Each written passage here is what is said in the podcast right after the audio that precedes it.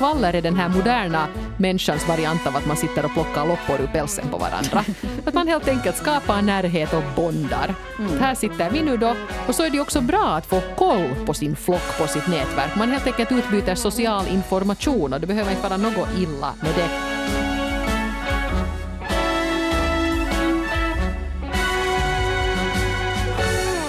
Alltså handen på hjärta, så de flesta av oss så uppskattar väl nog lite saftigt skvaller. Mm, ja men det gör man ju. Det gör man ju. Men det finns ju många olika typer av skvaller också. Saftigt är ju roligast förstås, men så finns det ju också sånt som bara är sådär lite, lite neutralt och sånt här.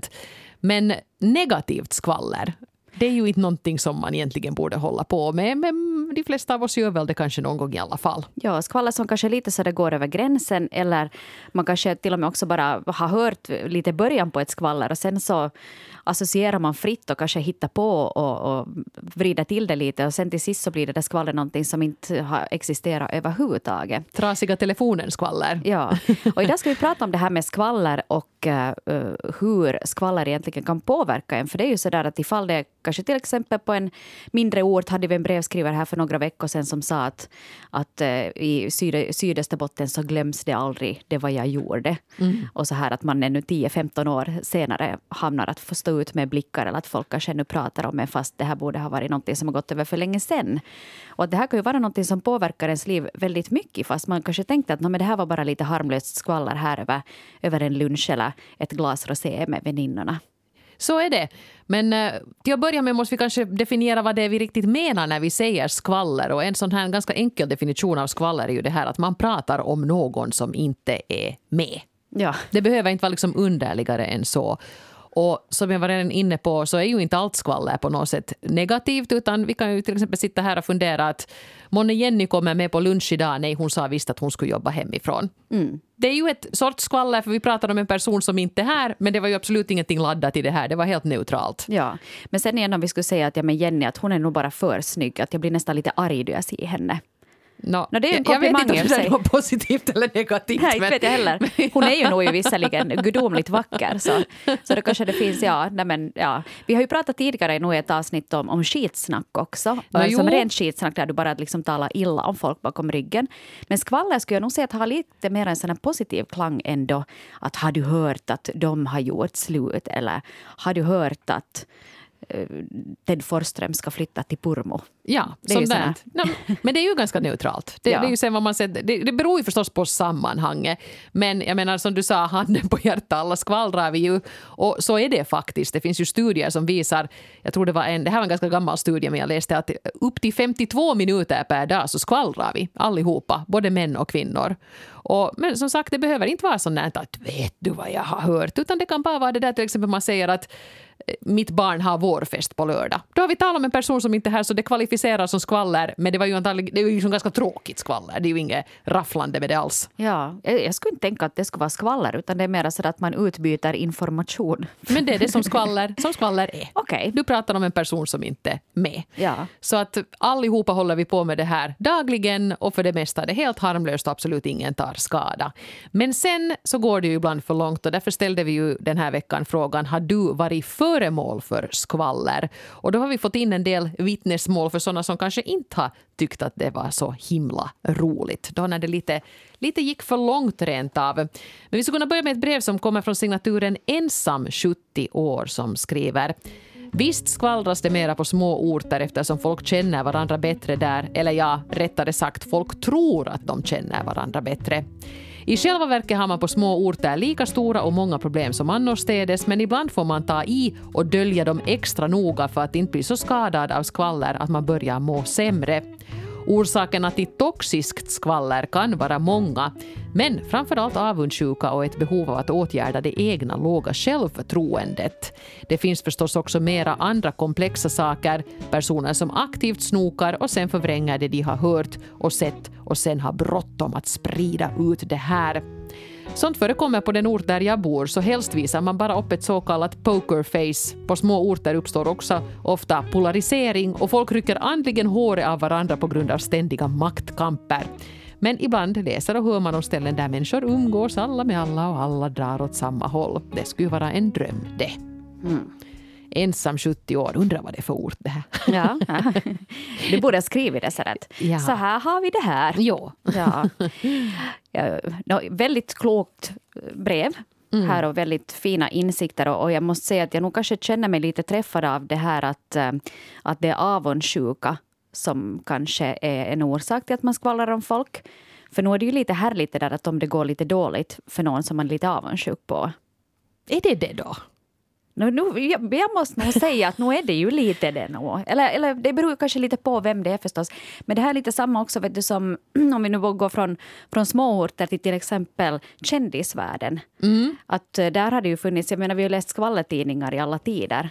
Vem har inte plockat upp en sån här Veckans Nu eller Se och Hör? Eller, eller åtminstone står man i kön i mataffären och ser att oj, titta på det där. Ja. Oj, så sådana celluliter den där Beckhams frun har. Ja, eller sådana här bloggar också som till exempel Paris Hilton ja. Som kom upp då i något skede som egentligen bara gick ut på att visa kändisar i sådana mindre smickrande omständigheter.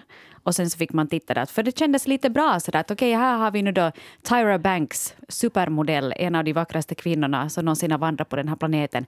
Till och med hon har celluliter. Åh, vad bra det känns. Jo, det där är intressant för jag, jag läste på här lite inför det här avsnittet och, och läste att hjärnforskare har faktiskt kommit fram till det att det finns ett belöningssystem i hjärnan och man kan se en aktivitet i det där belöningssystemet när vi läser negativt kändisskvaller.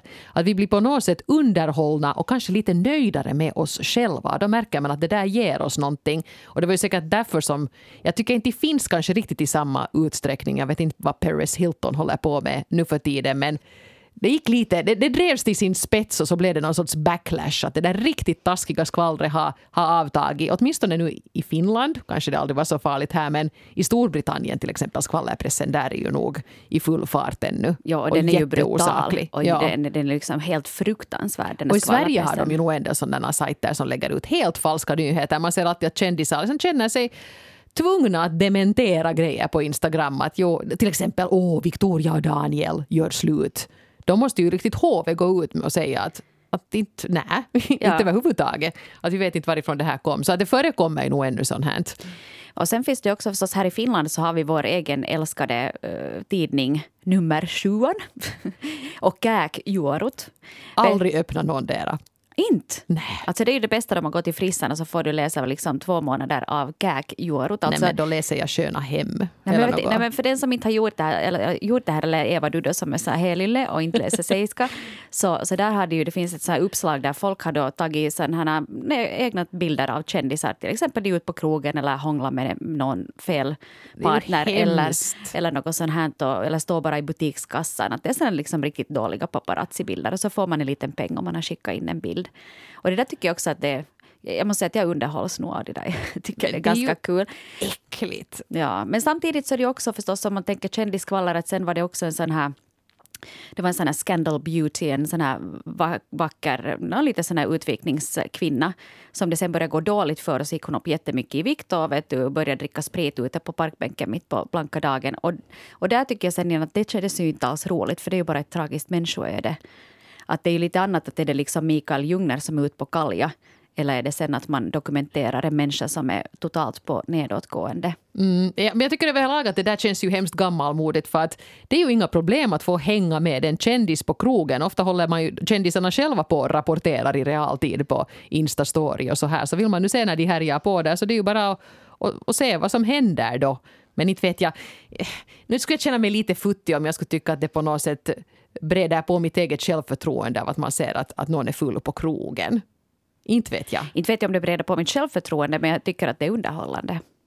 Ja, okej. Okay. Ja. Där, där är vi lite olika. Jag tycker det, jag tycker det är hemskt. Ja, ja.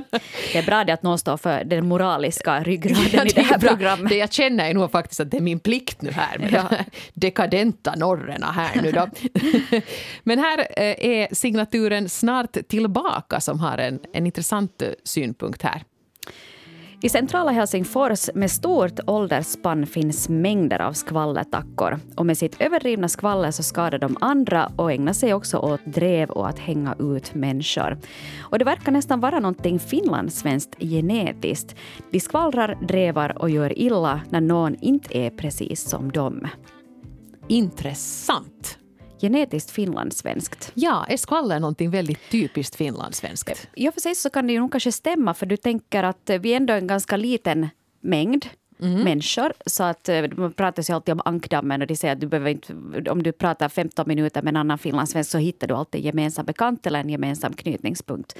Så på det sättet så är det ju egentligen ganska självklart att det här med, med skvaller, att det är någonting ganska tacksamt, och det kanske också är ett sätt att hitta en kontakt i den andra, att ah, aj, du har också, aj, du är från Vasa, jo jag studerar ju på Peffan. Känner då. Du den och den? Aj, ja. Ser du, vi är små kusiner. Ja, ja. ja det, precis, jag menar det där är ju ingenting negativt, jag tycker det där är ju till och med positivt, det är ju ett sätt att få koll på sin flock och på sitt sammanhang, att man börjar lite sådär säga att var är våra beröringspunkter och placera någon annan i det här nätverket. Och det behöver ju inte alls vara laddat i sig, men om det blir till det här som, som snart tillbaka beskriver här, att, att om någon lite sticker ut och inte passar in i den här likriktade massan i centrala Helsingfors då, som det var tydligen fråga om här, så då ska man drevas och på något sätt stötas ut, och det är ju äckligt och osympatiskt. Uh... Det här är nu bara spekulationer och gissningar från min sida, men de som har möjlighet att bo i centrala Helsingfors så har det ofta ganska väl ställt, eftersom det är antagligen den dyraste platsen du kan bo på i det här landet. Mm. Att ha en, en paradvåning i centrala Helsingfors, det är inte alla som kan ha det. Och eh, nu är jag ju själv eh, från en simpel medelklass, jag har inte på det sättet någon insyn i det, men jag känner nog människor som umgås i de här kretsarna, och det kan vara en ganska hård grupp att komma in i också. Det kan ju också hända att det där, vet du, sociala spelet och vem som är vem, de här interna hierarkierna på något vis är, väldigt, är viktigare där. Det blir lite som en småstad i storstan liksom. Ja. Det här nätverket, att här gör vi sen på det här sättet. Och du ja. ska inte komma hit och tro att du kan bete dig hur som helst, utan då kommer det att gå igång. Men intressant det här eh, skvallertackor, sladdertackor, skvallertanter. Eh, tydligen existerar de ännu. För jag tycker det där är ju lite någon sån här som man ser typ i gamla pilsnerfilmer. Den här granntanten som har en papiljotti i, i pannluggen och springer ja. omkring och sprider rykten. Mm. För att på något sätt underhålla sig och kanske göra sin, sitt liv lite mer innehållsrikt. Det här som skvallrar på heltid. Ja. Och den schablonen kanske inte riktigt existerar ännu, men eller så finns den i småstaden och i centrala Helsingfors. Kanske ja. hon ännu är, hon ännu är still going strong. Jag undrar om det här liksom med män och kvinnor då. Att är det nu så, för man, oftast tänker man ju mest att du sa skvallertanten, skvallerkärringen, mm. att det är det här med skvallrande någonting som är som är vanligare för, för kvinnor än för män. För du sa ju här tidigare att, att både män och kvinnor ändå skvallrar. Så är det, jo. Jag försökte lite kolla upp det här, och det fanns faktiskt en amerikansk studie från tjugonitton, så den är ganska färsk ändå. Så där hade man då kollat upp det här och haft en testgrupp med både män och kvinnor, och så undersökte man hur mycket de skvallrar. Och det visade sig att jo, kvinnor skvallrar nog mera än män. Men det intressanta var att det var det här neutrala skvallret som tog upp mera tid av kvinnorna. När det gällde riktigt positivt och riktigt negativt skvaller, så då låg män och kvinnor ganska lika. Mm. Så kvinnor kanske mera så där kallpratar om folk de känner utan att det är laddat på något sätt. Men när det sen var det där riktigt baktalande eller sen sånt här positivt, liksom att har ni hört att den där har fått ett drömjobb, så då, då var det jämnare. Just det. Ja. Så att man kan ju inte kanske ändå säga att skvaller är ett kvinnligt fenomen. För både män och kvinnor skvallrar. Mm. Men de här skvallerfarbröderna, ja kanske de finns de också. Men det är nog olika på, för att jag känner nog också män som kan inleda vår lunchträff med så att nå, har du hört någon bra skvaller? Som älskar att skvallra. Ja. Och, och det tycker jag också är ganska roligt. Så att, och som också älskar att skvallra själv, att ja, har du hört? Ja, nu när jag tänker efter så i mina föräldrars höghus så finns det ju faktiskt en skvallerfarbror. Men han är med en sån där hustomte, att mina föräldrar har sagt att riktigt ibland att man måste liksom lite lyssna innan man ska föra ner någonting till källaren. För det kan hända att han ligger i bakhåll där och hoppar fram. Och vi, har ni hört att de i trettiosjuan att de har skaffat hund? No, det kan ju vara helt trevligt ibland, men det, att det tar så lång tid om man råkar ut för den här ja. farbror. Man bara hastigt ska gå till källaren och tillbaka. Så kommer man tillbaka en timme senare med helt ömmande öron för att ja. prata så mycket. Men du känner till allt som har hänt i hela trappan. Ja, så kanske de, de finns kanske, de här old school skvallrarna kanske finns kvar i alla fall. Mm. Och är väl för det mesta kanske lite påfrestande, men för det mesta säkert någorlunda harmlösa. Men här hade kvartetten trettiofem skrivit till oss som eh, faktiskt en, en situation som höll på att gå helt för långt. Rykten sprider sig som en löpeld genom småbyar och via käften på människor som inte har något annat liv än att få skvallra om grannen. Jag råkade själv ut för en sån situation för ett par år sedan. Största skvallerkärringen i byn hade som hobby att skvallra om allt och alla och satsa all sin vakna tid på att sabotera andras liv genom falska rykten.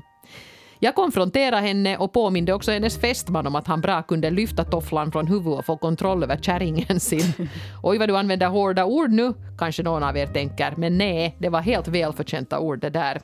Efter hennes falska ryktesspridning som hon gladeligen eldat på i flera månader så tog det mig faktiskt flera år att slippa panikångesten över hela situationen. En absolut äcklig människa som inte förtjänar någon som helst vänlighet.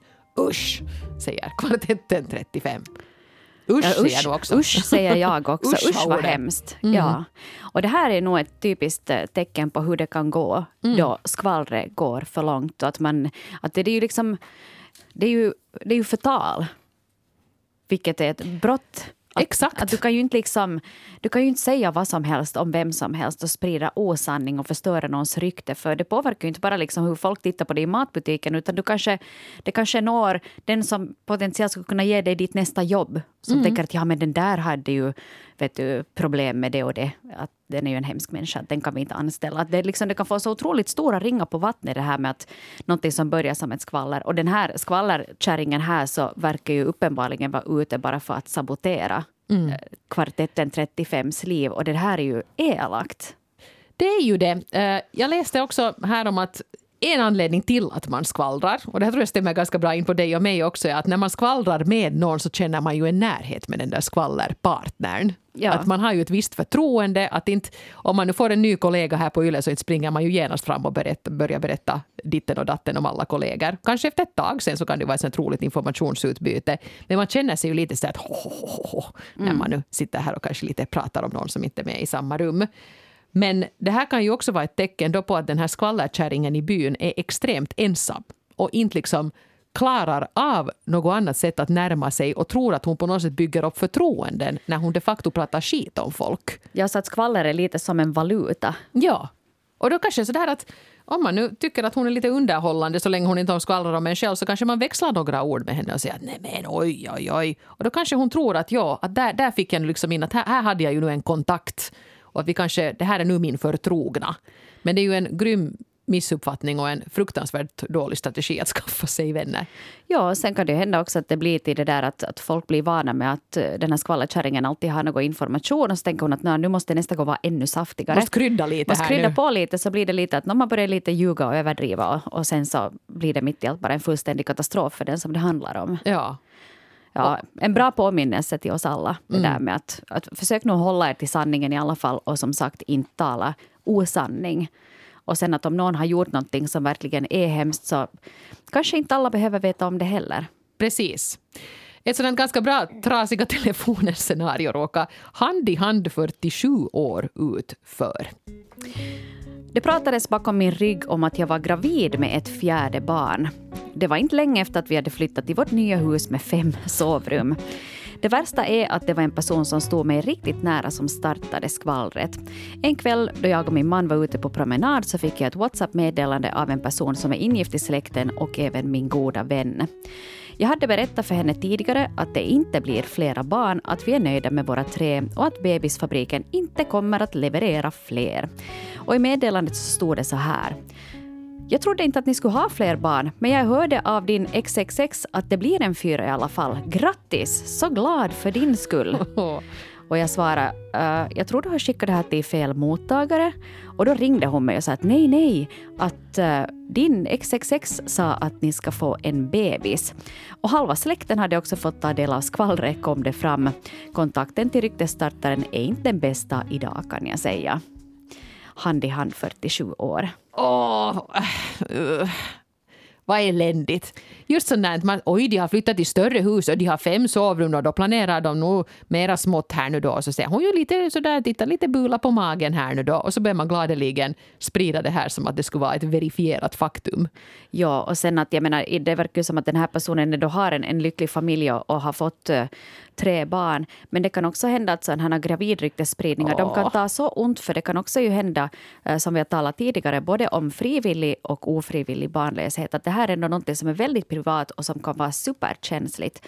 Så det här med att liksom skvallra om huruvida någon är gravid eller inte, så ska man nog verkligen hålla sig ifrån. För, för jag menar, man märker ju nog det sen i något skede om det kommer en till bebis. Ja, och kanske folk ska få bestämma själv när de meddelar om det här. För att jag menar, säkert de flesta som har varit gravida vet att det, det finns den där tolv veckors gränsen när det börjar vara ganska, ser ganska positivt ut att det här faktiskt blir en bebis, missfallsrisken minskar och så här. Så många känner ju då att tiden är inne att meddela att så här kommer det nu att gå. Och vi andra, vi kan vänta tills föräldrarna tycker att det är dags mm. att berätta.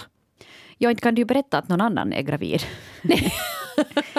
Vet ni, men det är ju kanske det där också att folk tror att det blir någon sorts sån här privatspanare.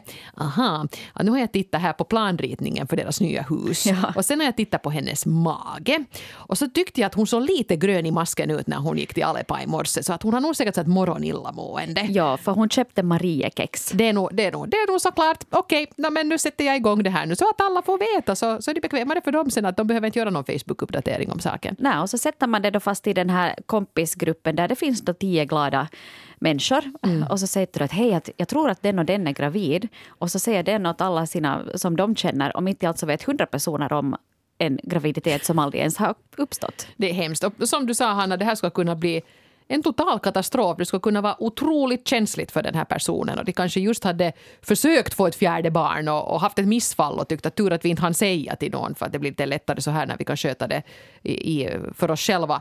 Och sen, uh, nej, nej, nej. Jag tycker graviditeter, skvallrar aldrig om dem förrän någon faktiskt har sagt till dig mm. att jag är gravid.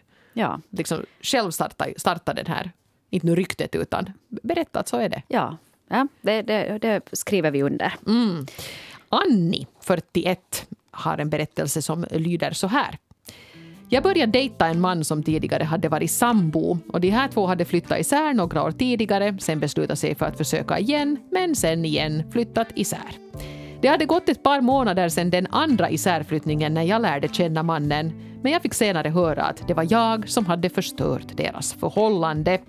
Den ena versionen var att vi hade börjat dejta innan de här gick skilda vägar, och den andra versionen var att hon visserligen hade flyttat ut innan jag kom in i bilden, men att det inte var allvarligt menat utan att hon tänkte bli ihop med honom igen efter den tid då han hade lärt sig sin läxa, oklart vilken.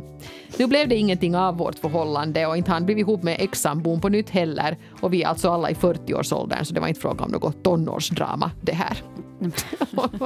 Vilken soppa. Vilken soppa. Du är en homewrecker. Man säger, men, men han var ju ungkarl när jag träffade honom. Ja, och det här är liksom, ja, vilken soppa alltså. Och jag tycker också att det här var lite att, att hon flyttade ut för att lära honom en läxa. Och det är ju kanske lite dumt. Ja, det är lite kanske dumt. Någon, det, då får man nog bara acceptera att någon annan hinner flytta in. Ja. Medan man sitter där, nå ja, snart trillar nog poletten ner. Ja, men, men det här är också det här att, att du kan ju inte veta i vilket skede ett annat förhållande är. Att är det på upphällningen? Det finns ju också människor som lever tillsammans i sådana kulissäktenskap. Att hela relationen är död. Och man kanske bara väntar på att man ska få, vet du, lite extra pengar så att man ska kunna flytta isär. Och så här, att man inte vet man ju det där heller. Mm. Och när har nu någon träffats någon? Och var det så att de nu pussades i alla fall efter den där krogkvällen? Eller hur var det att tillsättas? Nej, men jag sa att de åkte, de åkte bil tillsammans här genom byn. Ja. Eller, ja, ja, ja. Eller något sånt här. Jag såg den stiga ut ur den där personens trappa. Ja. Vet du, sådana här grejer. Man kan ju observera det, men man kanske behöver börja springa omkring så där i gårdarna och berätta om ja. detta. Nej. Nej, nej. Skvalla, bytta, bing, bong, no, det blev nu riktigt, riktigt tassigt det här, och här var säkert riktigt hederlig svartsjuka som låg i botten för det här. Att hon blev snopen, den där ex-sambon, när det plötsligt inte gick att flytta in igen för att där bodde en ny kvinna. Och istället då för att bara äga den situationen, att det tog tydligen slut och nu har han gått vidare, så passar hon på att börja smutskasta den här nya flickvännen för att kanske lite boosta sig själv. Mm. Att det var inte mig det var fel på, utan hon kom ju och tog honom. Ja. Mm. i och för sig en mänsklig reaktion, mm. men inte särskilt schysst ändå. Nej.